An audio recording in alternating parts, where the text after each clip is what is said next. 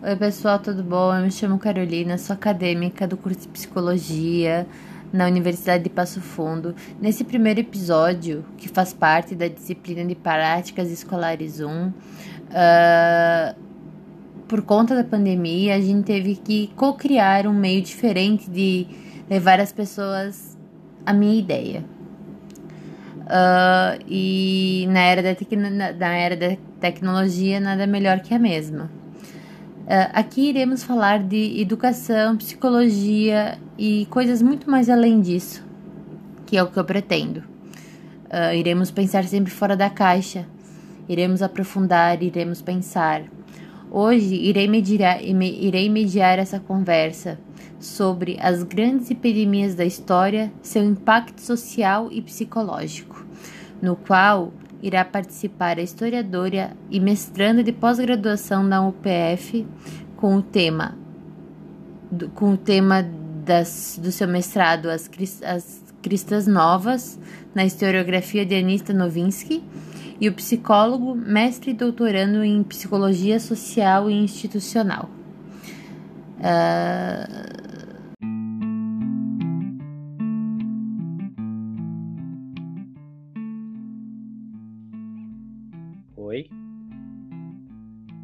Oi. Olá.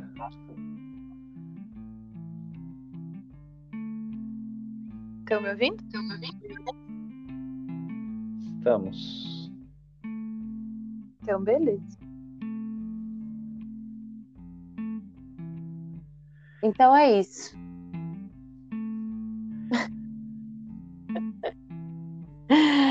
ai, ai. Como começamos um podcast, não é mesmo, né, minha gente? Mas enfim. Eu me chamo Carolina, eu sou acadêmica do curso de psicologia. Uh, esse é o primeiro episódio que a gente está fazendo. Tem vínculo com a disciplina de práticas escolares para a Universidade de Passo Fundo. E devido a essa terrível pandemia, uh, tivemos que ser resilientes e nos adaptar uh, e pensar um pouquinho fora da caixa.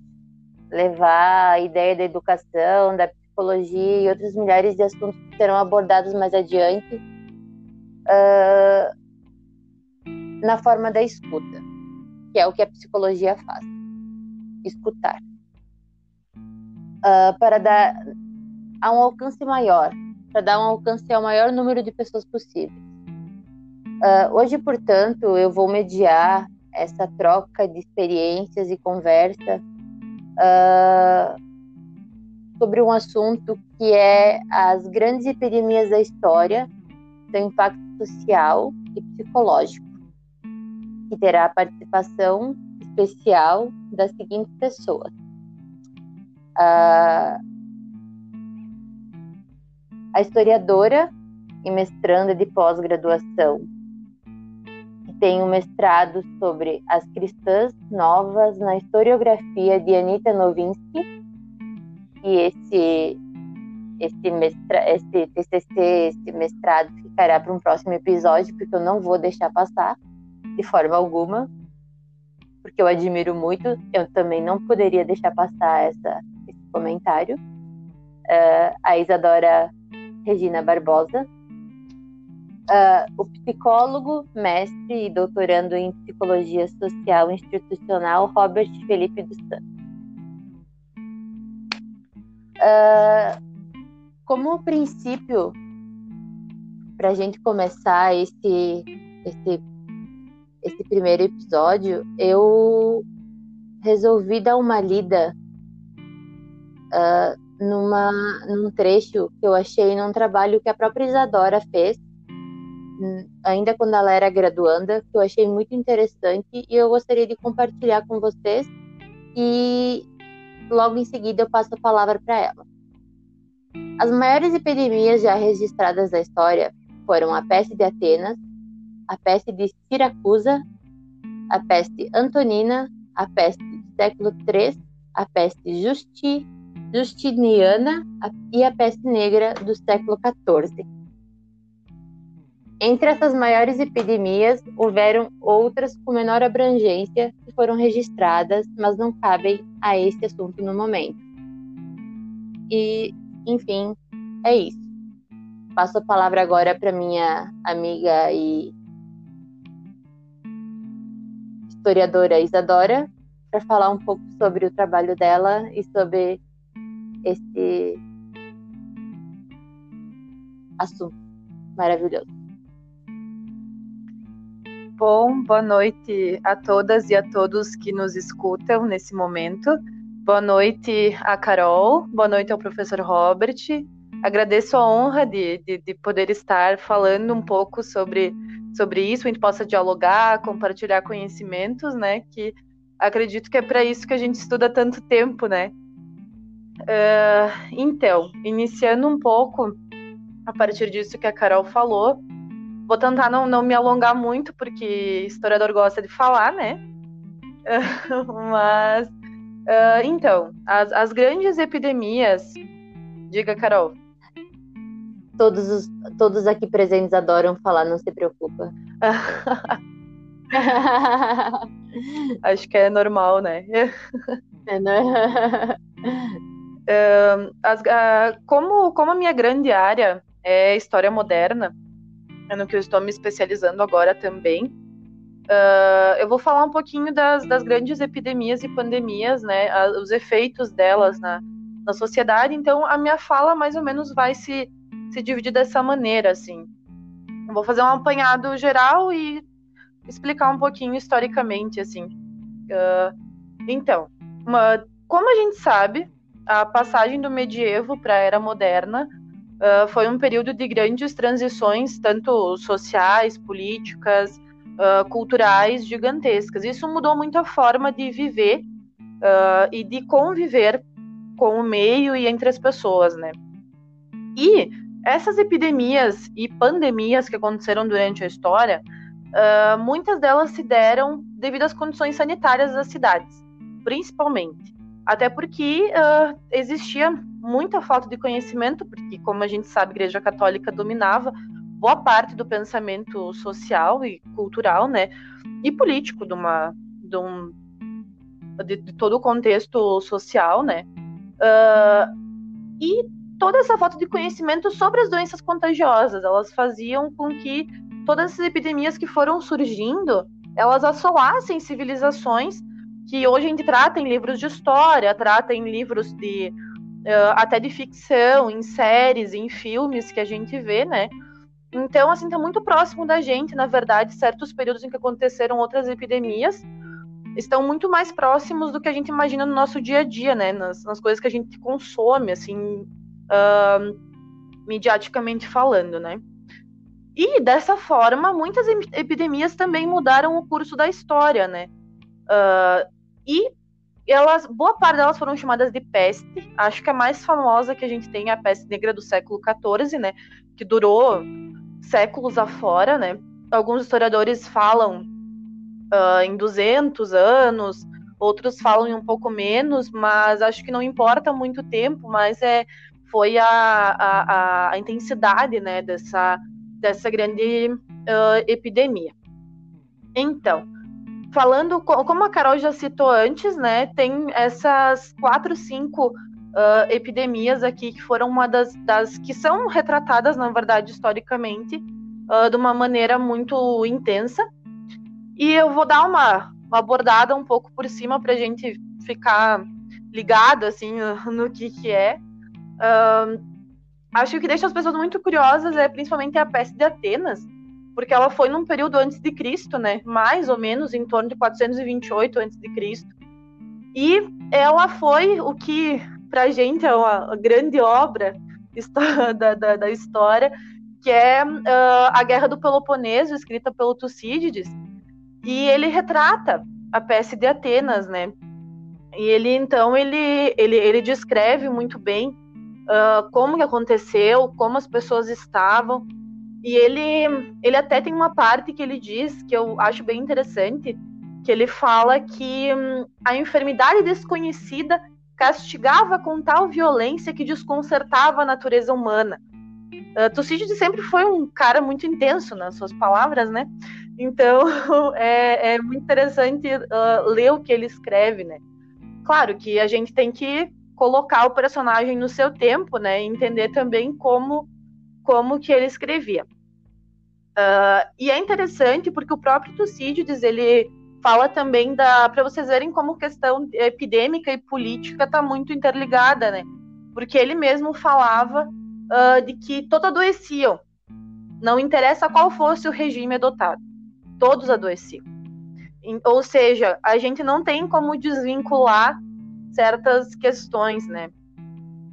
Uh, a gente tem, então, como uma das grandes vítimas conhecidas da peste de Atenas, uh, o Péricles, que foi uh, um dos grandes governadores onde Atenas viveu o seu apogeu, né, político, filosófico. Então, e ele faleceu devido a, a essa peste de Atenas.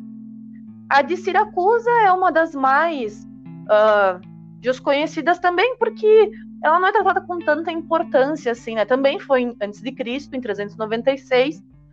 E uh, nova, ela, ela, acontece num movimento bem parecido que a peste negra depois ela vai trazer também, que foi quando um exército cartaginês acabou sitiando Siracusa, que é uma cidade na Itália. Não recordo se hoje ela mantém o mesmo nome ou se é se mudou talvez, mas mas a doença ela foi surgindo entre os soldados que trouxeram ela de alguma de, de, de alguma viagem, né, de algum outro lugar e acabou se dizimando, né, entre a sociedade, entre uh, e matou boa parte do, do exército, né. Só que daí entra também a questão política disso tudo, porque o Império Romano se beneficiou muito dessa dessa epidemia, porque eles conseguiram vencer os invasores, porque eles mesmos foram morrendo com a, a doença que eles acabaram trazendo. Então, eu digo assim que, que a história ela é um grande drama satírico, assim, porque é, acontecem situações muito, muito interessantes. Uh, a peste antonina, ela leva esse nome bem interessante, porque uh, foi basicamente no século II, já contando depois de Cristo, uh, o imperador Marco Aurélio, que é um dos grandes, grandes conhecidos também, que em, até em outros cursos se fala bastante, se exalta o Marco Aurélio. Uh, ele era da linhagem dos Antoninos, então por isso da, da peste antonina. Porque essa peste ela acabou também atingindo o Império Romano, né? E teve uma grande devastação na cidade de Roma. E se estendeu pela Itália, mas logo depois, que é um pouco do que a gente está enxergando agora com a Covid-19. A peste antonina, ela, ela teve um momento em que ela atingiu, teve o seu, o seu, o seu ápice e logo depois ela caiu, mas iniciou uma nova onda de contágio. em torno de uns 20 anos depois teve uma nova onda de contágio. E para a gente ver como a, a história hoje ela, ela, é muito cíclica, né? Muitas coisas vêm acontecendo e as pessoas não aprendem com o que, com o que já aconteceu, né? Uh, e depois também a gente tem uma peste que é mais ou menos datada lá pelo século III, que ela surge no Egito e se espalha para a Grécia, mais ou menos o norte lá da África e da Itália, mais ou menos em 251 até 260 depois de Cristo. E essa sim devastou uh, o Império Romano, né? Uh, São Cipriano, que é muito falado uh, de, de diversas maneiras um pouco místicas, Nesse momento, ele era bispo de, de Cartago e ele acabou uh, descrevendo também a doença com uma certa vividez, assim, uma intensidade, uh, que ele fala que ele, fala dos olhos injetados de sangue e dos punhos doentes das pessoas. Então, é, é bem interessante a literatura dessa época também sobre, sobre as pestes partindo para a peste justiniana, que ela mais ou menos aconteceu em 540 depois de Cristo. Ela levou esse nome por, uh, por ter iniciado no Império Bizantino, também muito falado na, na história, que foi na era governada pelo imperador Justiniano, né? E ela acabou se espalhando muito rapidamente pelos países asiáticos e europeus. Aí atingiu Constantinopla, Istambul, e também causou, em média, 10 mil mortes por dia. aí vocês me perguntam, né, como, como que a gente tem tanto esses dados aqui, né? São dados que foram catalogados ao longo do tempo. A gente não tem como, como assim, uh, prever a veracidade dessas fontes de fato, né? Porque, como eu falei antes, a gente coloca uh, o, o, o, personagem que escreveu, né? Tanto o historiador, o filósofo, uh, o político daquele período que deixou essas fontes para a gente hoje, a gente coloca ele no tempo dele. Claro que havia também muitos problemas na contagem, havia muitos problemas na hora de, de conseguir uh, compreender assim realmente o que aconteceu e havia muito exagero porque era aquele lirismo assim, aquela aquela coisa de, de enfatizar para tornar isso quase um, uma epopeia assim, né, nesses nesses momentos. Uh, e eis que a gente chega nossa famosa peste negra, que rende tantos trabalhos na escola que eu adorava toda vez que pedia pra gurizada escrever, porque eles achavam a peste negra um negócio assim. Ah, meu Deus do céu, o mundo foi tomado pelas sombras, né? Porque se associa, se associa muito a peste negra com o início do, da Medieval, né? Mas não. Eu até hoje não consigo afirmar se estão internamente ligados, mas é uh, basicamente isso, assim. E é considerada hoje tanto pelos. Uh, pelos profissionais que infectologistas e quem lida com pesquisa sobre epidemia é considerada a maior e mais trágica, né? Ela foi, uh, como já sabemos, né? Ela foi denominada assim por causa das manchas escuras que apareciam na pele das pessoas que eram doentes, que foram infectadas por ela.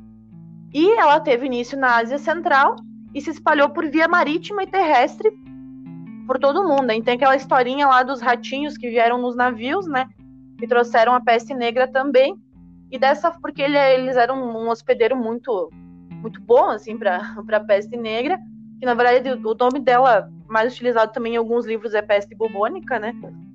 Uh, e dessa forma fez com que morressem muitas, muitas pessoas na região da Mongólia, no norte da China, na Mesopotâmia, na Síria. Então, até tem um, tem um trecho de um livro uh, do, do Giovanni Boccaccio, que eu sou apaixonada por Decamerão, apaixonadíssima, e ele fala, uh, logo no, no, no prólogozinho do livro dele, ele fala do que acontece em Florença, na Itália, por causa da, da, da peste negra. Então, bah, ele, ele até cita a peste negra como uma cólera divina, assim. É uma, é, é uma coisa, é muito interessante, assim, ler, ler autores que escreveram no seu tempo é muito, é muito interessante, assim, pra gente conseguir compreender. Um, e até, inclusive, tem uma parte que ele diz aqui que me lembra muito o Brasil 2020, né? Porque ele fala que uh, para dar sepultura a grande quantidade de corpos, já não era suficiente. E ele começa a falar de como as igrejas começaram a edificar os cemitérios. E daí entra até, inclusive, tem estudos hoje de muitas, muitos historiadores também na, sobre a questão da, dos cemitérios, que também remete um pouco a, a esse tempo, né? E, e aqui vai falando uma coisa que até apareceu no Jornal Nacional não faz muito, de como os, os cadáveres iam sendo empilhados, né? Para conseguir fazer com que houvesse uh, um enterro para que também a peste não se espalhasse, porque também pelos, pelos cadáveres também havia um certo risco de contaminação, né? Uh, e é muito interessante entrando numa parte um pouco mais sobre as mentalidades, assim, uh, que durante as epidemias, até hoje, assim, a, a história trata, creio que a psicologia tem muito a contribuir em relação a isso, acho que se dialogam internamente, porque os indivíduos procuram explicações, né, para o que vem acontecendo. Todo mundo resolve procurar explicações. E daí uns falam em castigo divino. Naquela época a culpa era dos judeus, para variar, né? A culpa sempre foi dos judeus na história. E é interessante, isso entra um pouco na, na, na minha pesquisa agora também, de que muitos foram mortos e enforcados, muitos judeus, porque pessoas realmente achavam que eram eles que transmitiam a peste negra. Muita gente acreditava. Então, uh, e creio que a, a consequência de todas essas pestes ao, ao longo da história, essas epidemias na era moderna, elas trouxeram questões que até hoje são, são muito visíveis assim na sociedade, assim nos, nas, nas civilizações, né? Que foi o grande impacto demográfico delas, o grande impacto demográfico que elas tiveram e as consequências sociais que foram inúmeras, inclusive algumas foram responsáveis até, até para diminuir a popularidade do império que foi algo bem, um movimento bem interessante estendendo as epidemias. E o imaginário social. Eu acho que o imaginário social foi uma das questões mais interessantes de ser pesquisadas, que é um campo da história que também é muito difícil da gente pisar, porque quando tu fala em imaginário social é algo muito delicado. E mas é, é interessante porque tudo isso foi, foi surgindo a, a partir do sofrimento das pessoas, né? Que eu acho que quando a gente fala de certos fatos um, historiográficos, por mais que a gente traz assim algumas coisas, é tem que lembrar que tinham indivíduos, né? Atrás disso, em toda a história, sempre tiveram pessoas, pessoas como a gente hoje, que claro, agora nós estamos numa numa outra era, em outro momento, com outras condições, mas foram pessoas que sofreram também. E com certeza, como agora, as classes mais baixas foram as que mais sofreram com isso tudo. Foram sempre, porque por mais que, claro, quando Tucídides lá diz que não escolhia regime, não escolhia, não escolhia uh, se era rei ou se era povo, mas com certeza uns morriam mais dignos que os outros, né? Que é um pouco do que a gente vê hoje também, que porque não, não, não interessa da onde tu vens, mas tu merece no mínimo uma morte digna e um tratamento digno até, a, até esse momento. Uh, e dentro disso tudo, claro, a gente tem também nesse momento, né, quem se aproveitou muito bem toda essa história, teve uma ascensão da burguesia gigantesca nesse momento, que traça muito as, as nossas relações modernas hoje, né. Uh, e é, é interessante, assim, também, para entrar numa, numa outra parte, assim, que uh, todo esse sofrimento da peste também cativou muitos artistas a, a, a fazerem a sua. A, a, expressarem o que estava acontecendo, né? A gente tem eh, obras, assim, maravilhosas. Tem uma que é uma das mais famosas que tem, que é, para quem tiver interesse em pesquisar, que é A Peste em Nápoles, do Domenico Gargiulo, que é muito bacana essa obra ela deixa bem explicitado assim na, nela o que o que estava acontecendo uh, e inspirou para quem quem curte né, essa, essa parte inspirou o Albert Camus que ele ganhou o Nobel de Literatura a escrever a grande obra dele A Peste que foi que essas grandes epidemias acabaram uh, influenciando também. Trazendo para o nosso Brasilzão uh, aqui no Novo Mundo como eu me refiro quando falo de tempos atrás, não poderia falar em Novo Mundo também hoje, porque ainda somos muito colonizados, mas isso é uma discussão para outra hora. uh, as pestes também. A gente teve a varíola, né, que matou muitos povos originários aqui do nosso, do nosso país, que foi trazida por colonizadores, invasores, né, da nossa terra, espanhóis e portugueses e dizimou, dizimou populações indígenas, não tem, não, não, não há dúvidas na história sobre isso.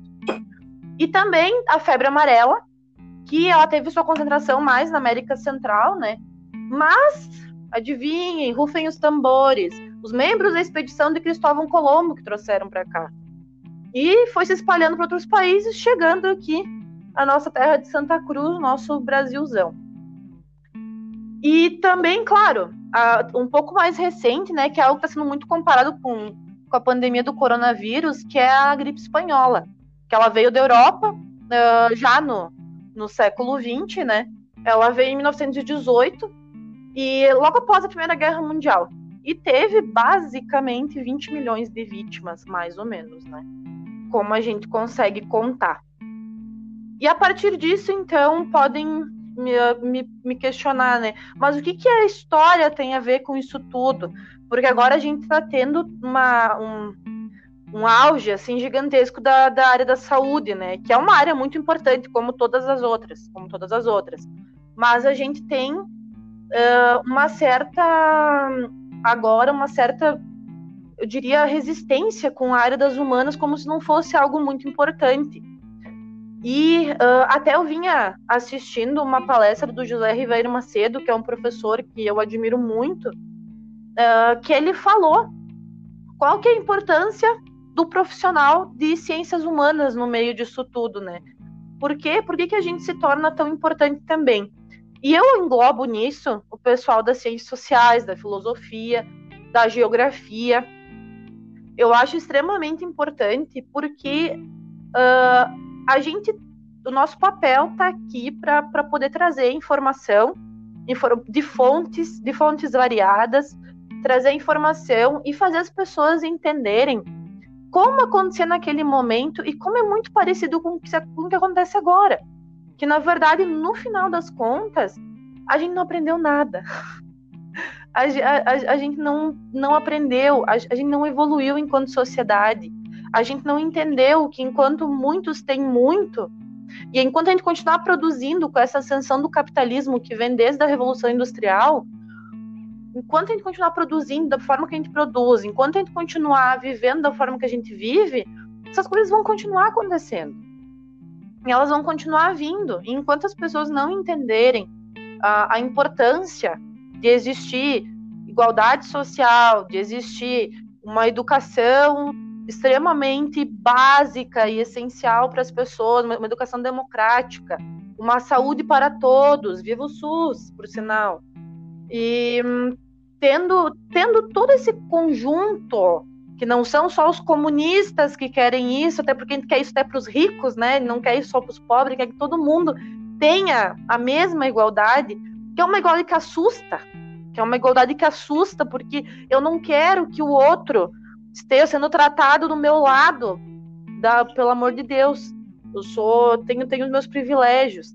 Que a, a, a gente está aí para isso, porque a gente não quer que, que, que as pessoas, uh, que as pessoas, que, na verdade, não quer que as pessoas entendam de uma vez que enquanto a gente não olhar para trás e não compreender o que, o que aconteceu e como a gente deve encarar hoje, a gente vai continuar a gente vai continuar, a pandemia vai continuar, não vai ser amanhã, não vai ser mês que vem, não vai ser ano que vem. Vai continuar, porque a gente não mudou a forma como a gente produz, como a gente vive. E historiador está aí para lembrar aquilo que o povo quer esquecer. e a gente não vai deixar ninguém esquecer o que já aconteceu. E quanto não interessa se morreu duas ou três pessoas, morreram pessoas. E estão morrendo cada dia mais. E então, uh, eu acredito que é muito interessante a gente estudar isso, estudar como a humanidade lida com isso, estudar como as coisas foram se dando com o tempo, até para a gente conseguir, talvez, né, transformar sempre esse mundo num lugar melhor, que eu acho que é o nosso grande objetivo enquanto seres humanos, né, em formação, em eterna formação, né. E agora eu vou baixar minha bolinha um pouquinho, vou deixar vocês terem o, o espaço de vocês também, porque eu me empolgo e. Meu Deus. uh, Isa, uh, foi uma aula sem palavras, maravilhosa, uh, incrível. Muito obrigada por essa contribuição. E antes de passar a palavra para o professor, eu queria acrescentar e dar uma contribuição também nessa sua fala uh, como sociedade, como pessoas e como seres humanos, uh, eu, eu, eu venho percebendo como a pandemia, uh, eu estava até comentando como a pandemia tem sido uma lupa para o que já estava presente dentro da sociedade. Então, a desigualdade social, a, todas essas coisas a, a educação básica, que nunca teve o valor necessário, que é dali que se cria um ser humaninho, entendeu? Essas coisas, assim, só vieram para mostrar a pandemia, não que uh, seja pandemia não esteja sendo uma coisa horrorosa, mas que é uma lupa para mostrar que, que para aumentar para gente para escancarar o que muita gente estava usando antolhos, sabe os antolhos? E muita gente ainda usa esses antolhos, o que é muito preocupante. Agradecemos que são poucos. Creio que somos 70% ainda, por enquanto. Creio que aumentaremos, né? E, e como o egoísmo é muito forte, como o pensar no próximo é, às vezes é muito difícil, como a Isa tem, como a Isa mesmo comentou, como é difícil, sabe, o, o medo de, de, de, de, de por que, que aquela pessoa tem que ter mais? Por que não compartilhar? E isso vem um pouco da evolução e, e dá para perceber como as pessoas não realmente não aprenderam muita coisa ou talvez quase nada. Enfim, eu deixo minha fala por aqui e passo para o meu professor Robert para fazer as colocações dele. Ah, que legal, que legal poder te ouvir, Isadora, é, trazendo todos esses elementos, assim, eu acho que o que tu fala dessa função que a história tem, assim, de, de manter vivos esses aprendizados para a sociedade é, é, fundamental e, e, e, te ouvir é também ouvir esse processo acontecendo, assim, né? Que legal a gente poder se debruçar sobre nossa própria história e se dar conta, assim, dessas é, experiências que que a gente pode sempre retirar aprendizados, embora nem sempre a gente consiga fazer isso enquanto sociedade, né? Nem sempre, aliás, nem sempre são os aprendizados corretos que a gente retira, assim, a gente vai retirando outros que nem sempre nos leva para bons caminhos, né? É, eu, bom, eu só vou surfar nas tuas ondas aqui da, das questões que tu coloca, assim dar uns pitacos, comentar algumas coisas que, que a tua fala foi me suscitando e que eu acho que podem ser interessantes para a gente desde a psicologia, né? Mas vale lembrar, assim, que o, o meu campo de atuação na psicologia é a psicologia social, então eu vivo nessa fronteira borrada aonde psicologia, história, filosofia, ciências sociais, antropologia, sociologia, todos vivemos juntos assim e pensamos as coisas juntos, né?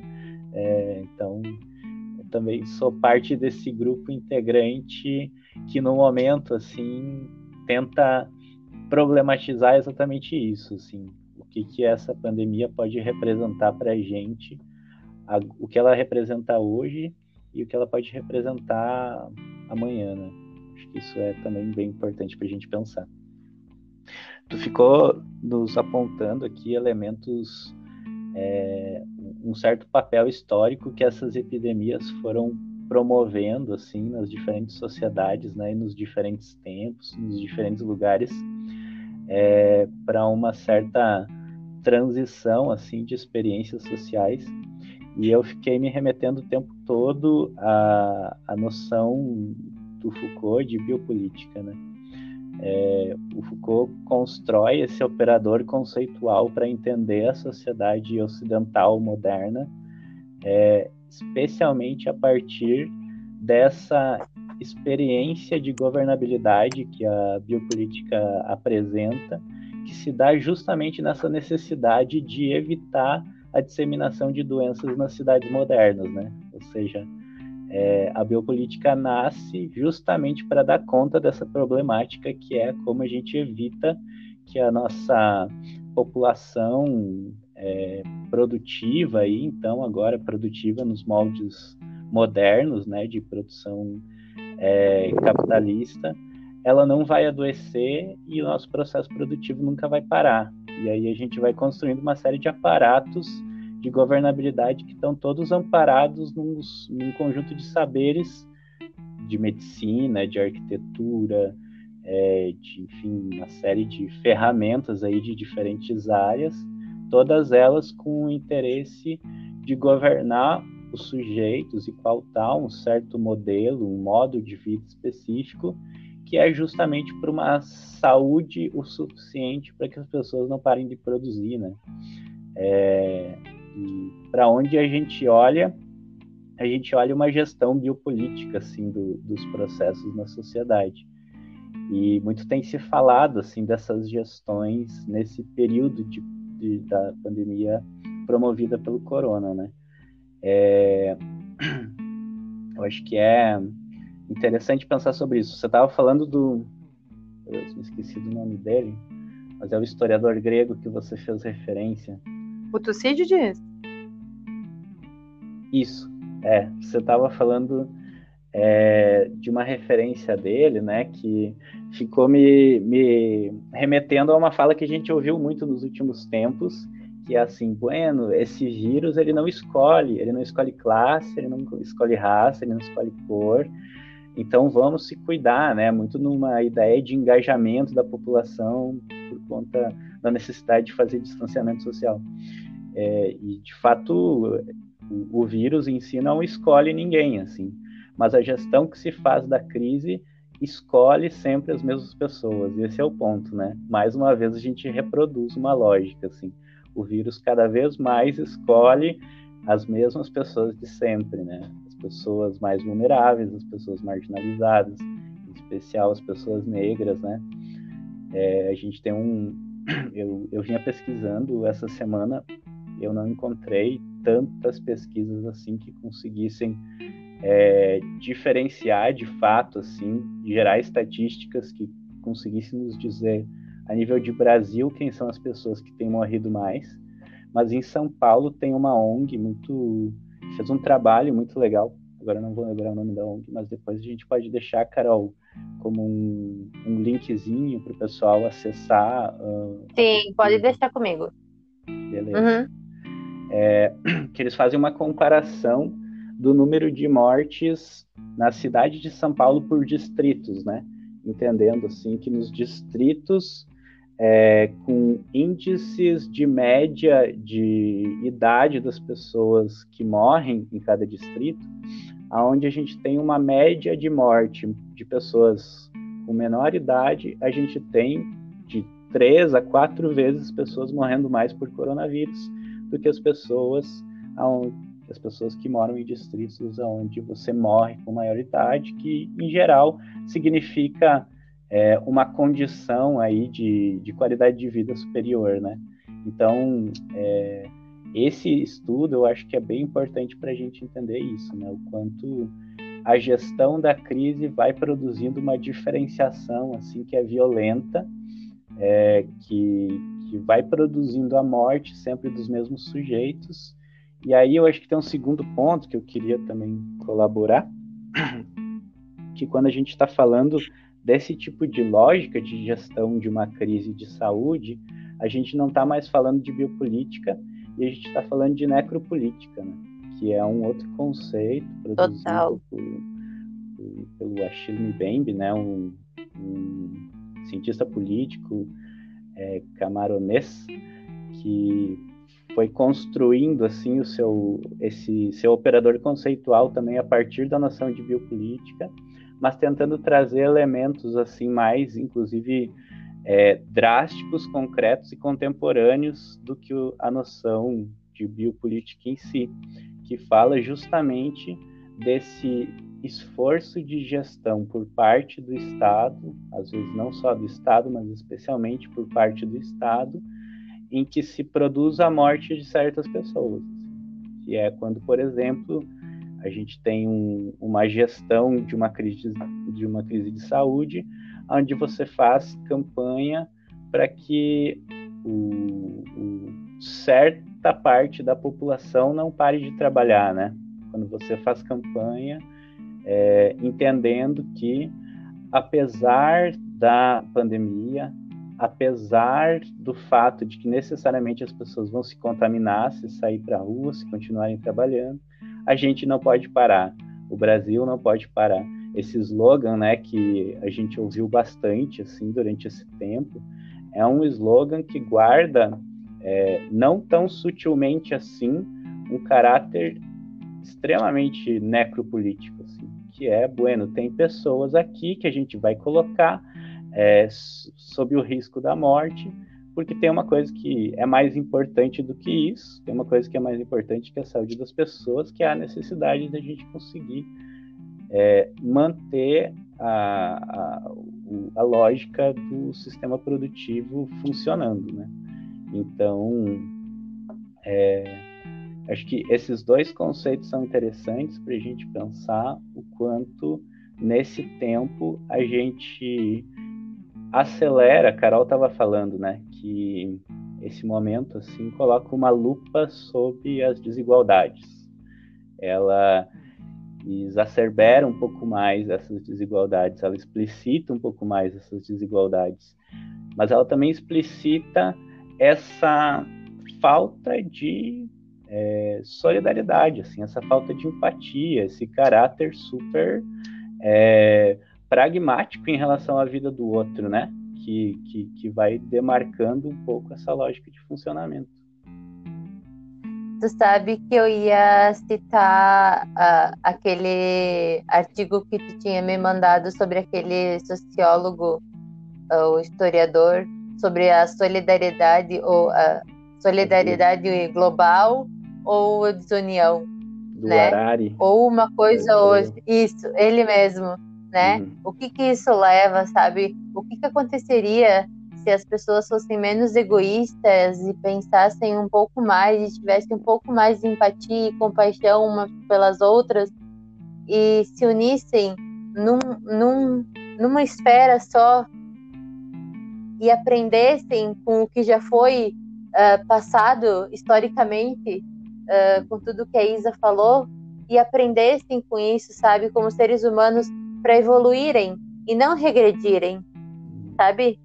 E, e, e, isso entristece muito, porque são, como a Isa falou, desde a história antiga, são, são vidas, são histórias, são de, de, de irmãos, irmãs, pai, mãe, filhos. Uh, então são coisas assim que, que, que de certa forma te, te, impactam, te causam medo, e aí tu percebe que tem pessoas que simplesmente não se importam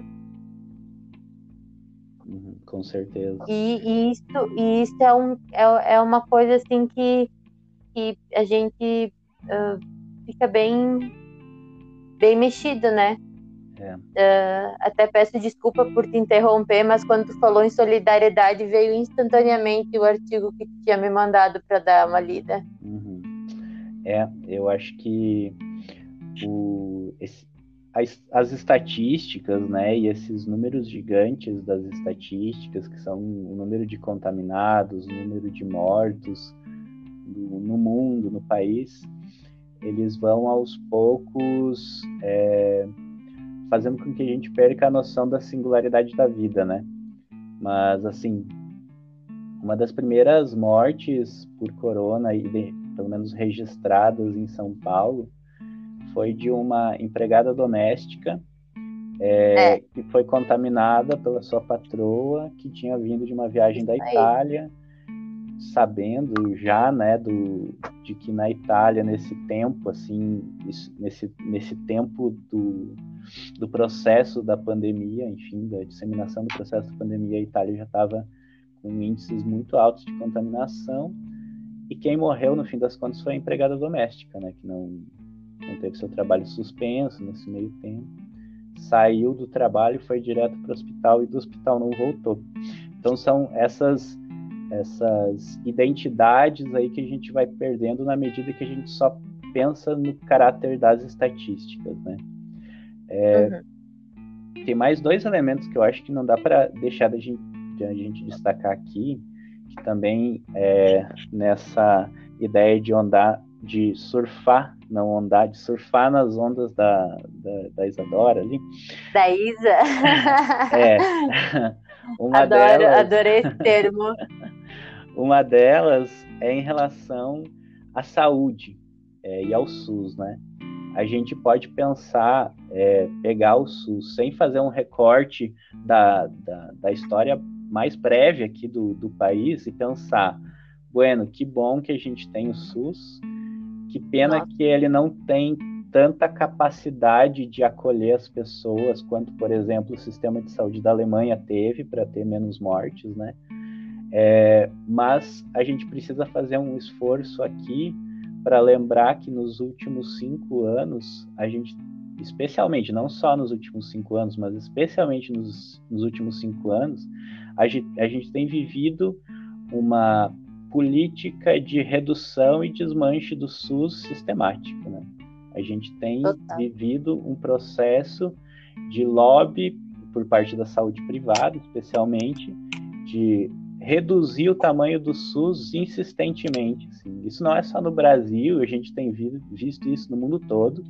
É, eu sempre me lembro que um mês antes da, da pandemia começar a se espalhar na Europa, eu li um, uma notícia em relação ao sistema público de saúde inglês, que sempre também foi uma referência para o mundo todo como um bom sistema de saúde, assim como o SUS é, em que se pautava já a nível nacional uma proposta de uberização do sistema público de saúde da, da Grã-Bretanha.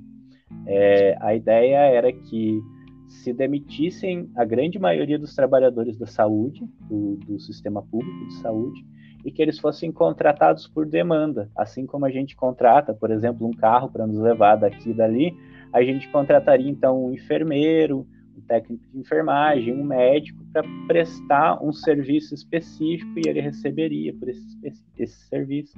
Então, uma neoliberalização violenta aí do, do sistema de saúde inglês, um mês antes da, da pandemia é, chegar na Europa, né? Então, vale a pena a gente pensar também que nesse pequeno histórico de tempo da política institucional no Brasil, a gente foi aos poucos reduzindo a condição do SUS de acolher mais pessoas. Então, tem uma responsabilidade aí também pelo tamanho da crise, não só por essa gestão que tem sido feita nesse momento da crise, mas, mas a gente tem uma responsabilidade desse tempo em que o SUS está sendo colocado no alvo né, do lobby corporativo. Uh, tu falou dessa redução e logo me veio em mente a história que eu li sobre um senhor que ficou hospitalizado nos Estados Unidos, que a gente sabe que o sistema de saúde dos Estados Unidos é péssimo, mas ele ficou hospitalizado, entubado, dois meses nos Estados Unidos e quando ele recebeu a conta era de 5,5 milhões de dólares. Isso aí. Então, a, a redução do SUS é, é, é uma tristeza bem grande, porque, como a gente sabe, como a gente já falou, quem morre mais nesse momento não são os ricos. É isso aí isso aí. É dessa forma que a gente se prepara para a próxima pandemia, né? É, que a gente vai enfrentar, né? Porque também tem esse, esse elemento, né? Também mais uma, uma surfada.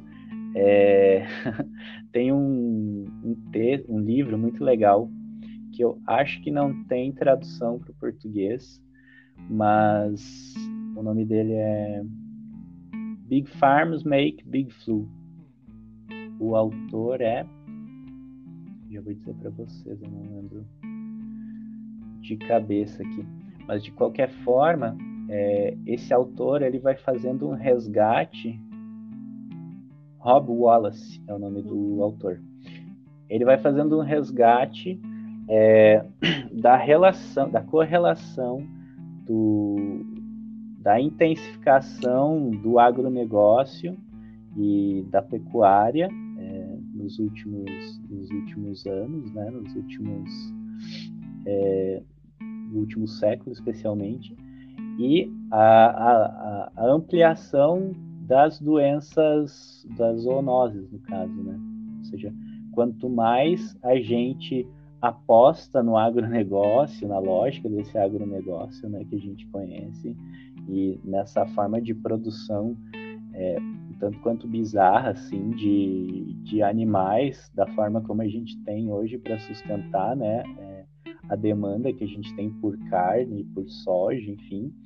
É, mais contato a gente tem com zoonoses, mais são as chances da gente é, ter novas pandemias por conta dessa relação produtivista que a gente tem é, com a fauna e a flora, né? Tem um outro texto assim que eu acho que é muito legal, que é de um antropólogo que se chama Mauro Barbosa de Almeida. Esse texto é genial, assim, eu também deixaria como dica aí para o pessoal, Carol, que é Caipora Sim. e outros conflitos ontológicos. Caipora e outros conflitos ontológicos.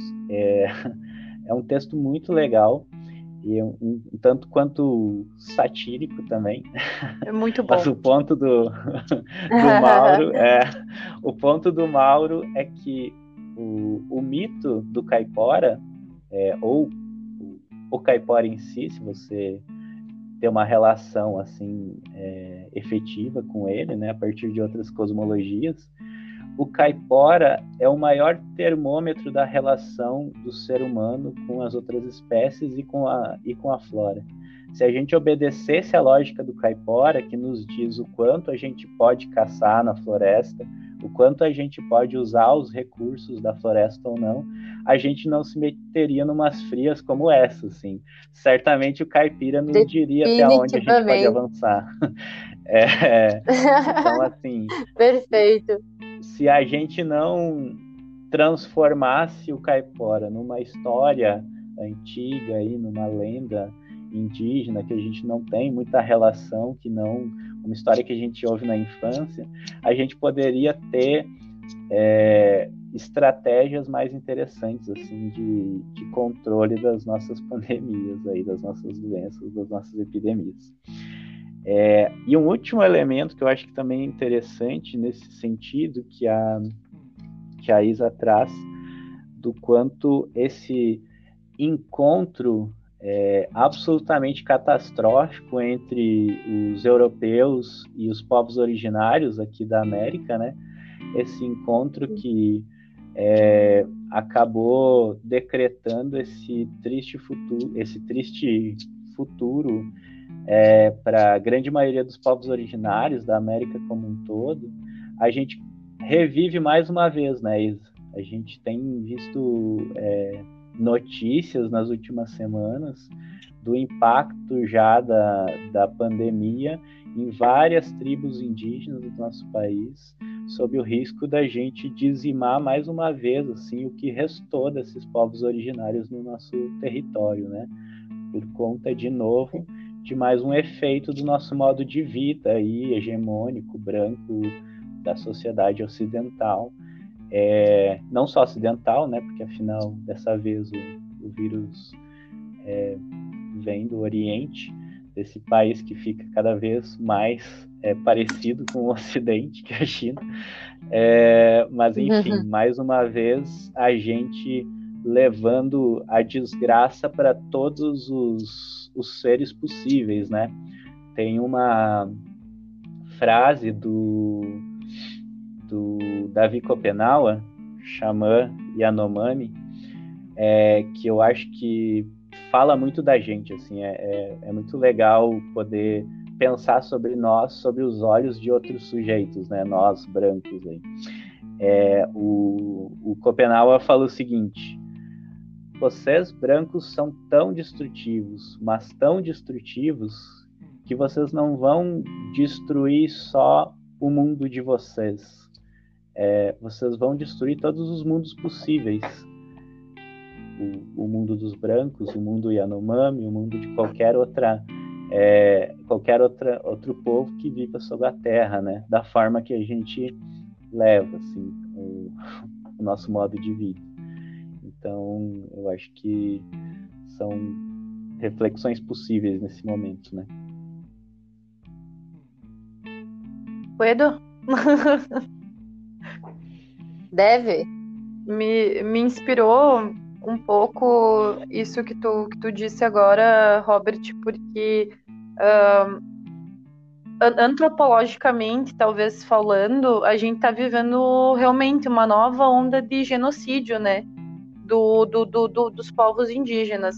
Em alguns grupos mais, em outros menos, E tem um movimento que a gente enxerga agora que eu acho que é muito preocupante e historicamente, infelizmente, no Brasil é muito explicável uh, como a gente tem igrejas, religiões querendo entrar nas, na, nos aldeamentos para uh, eu não digo que é uma nova onda de catecismo, porque eu vou estar sendo muito anacrônica, mas de certa forma está sendo porque no meio de uma pandemia a, a, a gente tem uh, certos grupos religiosos querendo adentrar, em, em, inclusive em, em, aldeias. Eu estava vendo a, a Sônia Guajajara falando outro dia que tem aldeias que são isoladas já por um motivo, né? Não queremos contato com o povo branco tem aldeias que são isoladas e estavam chegando pessoas sem máscara, sem proteção nenhuma, para passar alguma paz religiosa para essas pessoas nesse momento. Então, o que, que, a gente tem ainda, né? A gente tem aqu aquela neocolonização, agora aqui lançando um conceito que ainda nem, nem há, há tantos estudos, mas uh, é, é, é muito delicado isso aqui no Brasil, né? Isso e outra, outra coisa que eu acho interessante do, do, do que tu estava falando, que me na hora me remeteu também a questão do SUS, que foi a marginalização também de 2014 para cá do SUS, né? Que ele é internamente ligado a, ao, ao, governo do PT, mas a gente esquece que o SUS foi criado lá na Constituição de 88 pelo Sarney, que foi o primeiro presidente civil pós-ditadura no, no, Brasil, né? E ele é do atual MDB, antigo PMDB. Então, uh, a, e a gente tem uma marginalização do, do SUS hoje, que é como se o SUS fosse coisa de quem é de esquerda. E, e, e então isso acaba sendo até uma, uma uh, é, é, muito complicado, né? Porque dessa forma a gente faz com que uh, cada vez mais tenha pessoas que não queiram ter acesso a essa a, a, a essa uh, a, esse sistema público e gratuito porque uh, tem todo esse, esse alvoroço contra esquerdistas né agora. E isso acaba afetando internamente o SUS né e o próprio funcionamento do SUS de certa forma né. E vinha lembrando enquanto tu falavas aí também uh, de uma coluna que eu li da Djamila Ribeiro esses dias, que sou fãzaça dela, assim, e ela falou uh, da, da, de uma questão que também remete ao que a Carol disse sobre a questão da lupa, que é que, na verdade, uh, a, a, doença, ela vem, assim, na, na cultura, ela fala da cultura afro-brasileira, né, da, né, nesse lugar de fala, ela diz que a doença vem para que todos fiquem em silêncio e, e, e anuncia transformações na sociedade que já está adoecida há muito tempo. E esse adoecimento ele é visto, né, de diversas formas. E então ela fala como que a gente deveria estar tratando agora essa doença, né? Com respeito, cuidado e proteção, que são três coisas básicas da, da, do ser humano, né? Que é o que a gente anda vendo uma carência gigantesca, inclusive de quem nos representa infelizmente. É, é, é né? é mínimo, né? Exatamente. E é, e é complicado, né? A gente vai. Eu, tu foi falando umas coisas aí que me fizeram refletir bastante, porque uh, a gente, no nosso lugar de fala acadêmico, né? O que, que a gente tá fazendo também? Né? O que, que, que a gente pode fazer? O que, que a gente pode pensar enquanto juventude? Porque, querendo ou não, todos fazemos parte dessa, dessa juventude, dessa, dessa onda, né? Nessa, dessa geração, assim, que deveria. E, e a gente fica tão também uh, endurecido no meio disso tudo, né? É muito, é muito complicado, essa, é muito delicado essa situação, assim. E é muito importante ter lugares para quem discuta essas coisas, porque quem há de nos escutar, né? Uh, vai também creio que vai aparecer algumas umas interrogações, né? Que acho que é muito importante. O ter a luz do questionamento já é algo muito importante, né? Seja ele qual for. Eu acho que o plantar da sementinha da dúvida e do questionamento, levantar todas essas coisas que foram ditas hoje, é o que, que move, o que transforma. Que a ideia de transformar seres humanos e evoluir, seja através da escuta, através da, do olhar, uh, e nesse momento através virtualmente, né? Mesmo que de longe, uh, a gente tem essa, essa, essa, esse, essa atenção de, de, de poder fazer alguma coisa que transforme. Falou muito bem. É isso aí. Olha só. Não sei se. É... Oi, desculpe, te atravessei. Não, eu ia falar, eu ia falar, não sei se tu queria falar mais alguma coisa. É, eu, eu retomei aqui um, um trecho de um discurso que eu acho maravilhoso, que é o discurso do Sérgio Arouca, um sanitarista aí, histórico do Brasil, que foi uma das grandes cabeças pensantes da, da proposição do Sistema Único de Saúde no Brasil, né? O, o Sistema Único, é, com muitos vetos, depois aprovado, como a, como a Isa falou, né? No, depois da Constituição de 88, a própria a lei em si do SUS, né? Teve uma série de vetos, mas enfim, esse corpo da proposta como um todo foi construída é, na oitava Conferência de Saúde, em 86, uma reunião de milhares de trabalhadores da saúde, de usuários da saúde, de representantes de diversos, uma gama de movimentos sociais de tudo que é lugar do país, reunidos em, em Brasília. E vale muito a pena dar uma pesquisada nas imagens, nas fotografias da oitava Conferência de Saúde, é, desse povo todo reunido, assim, é, é super emocionante olhar para elas, assim, e pensar que foi aí que saiu o germen, assim, do, do Sistema Único de Saúde. Mas no, no discurso de abertura da oitava Conferência de Saúde, o Sérgio Arouca, então, que ficou responsável por fazer esse discurso, é, ele diz, dentre várias coisas, o seguinte, que eu vou ler para a gente aqui. O que nos interessa nessa reforma sanitária imaginando que ela seja um projeto nacional, é a melhoria das condições de vida da população, que morram menos crianças, que o nosso povo viva mais, que o nosso povo cresça mais, que o nosso povo tenha menos medo, que o nosso povo trabalhe melhor, que o nosso povo participe cada vez de uma forma maior na criação do nosso futuro, que essa nação, que essa nação cada vez mais se autodetermine e cria um projeto brasileiro. Nós temos que aprender a viver com a diversidade, com o coletivo, e vai ser na diversidade e no coletivo que nós vamos construir nosso projeto de uma sociedade mais justa. Nossa. Só de ler eu já fico Nossa, todo arrepiado aqui. Eu, já, eu me arrepiei toda. É, é isso aí. E, e como, é assim que e como a gente é, e como a gente percebe como isso está indo ao contrário. Dolorido, sabe? né?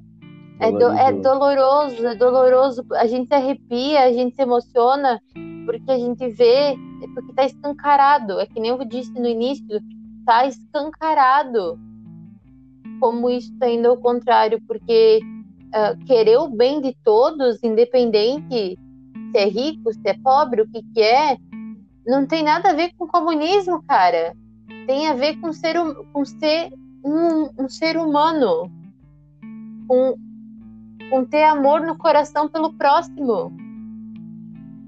É o mínimo. Não é nada demais, é só o um mínimo. E para e muitas pessoas isso é tão difícil que realmente dói. E te ouvir ler isso me deixou assim bem, bem emocionada, Robert incrível, né? É verdade. Incrível. Eu acho que é, é um, uma referência para a gente também, né? Para lembrar também, né, Isla, que, do porquê e como o SUS foi criado, né? Que eu, eu é acho que. Porque o, é, é, aquele, né, aquela coisa que a gente fala muito. Uh, claro, tem aquela frase em relação à ditadura, né? Para que nunca mais aconteça, para que não se esqueça, para que nunca mais aconteça. E eu acho que aqui, parafraseando, é para que não se esqueça e para que a gente sempre, sempre recorde quais são a, as, as raízes disso, né? Que é. quando se fala em trabalhador, não se fala em uma questão de esquerda, de uma questão que uh, é tão polarizado hoje, né? E quando se fala nisso, se fala em o que? Em democratização da saúde, né? Em uma, em, em, em tu ter acesso, é, a, a sua vizinha ter acesso, a sua patroa ter acesso, você ter acesso, né? É, é, é uma questão uh, de cunho social que tem uma emergência hoje, né? Gigantesca. E é interessante que a gente não esqueça de onde que isso veio também. Para que não haja essa, essa propagação da criminalização do SUS. Que é algo que é muito triste, né? É muito triste, porque historicamente foi uma conquista muito bonita. Uma conquista muito forte. Muito forte da, da população para a população. Né? E que deveria ser consolidada e respeitada, no mínimo, né, gente? Não passar por desmonte, né? Não passar por desmonte.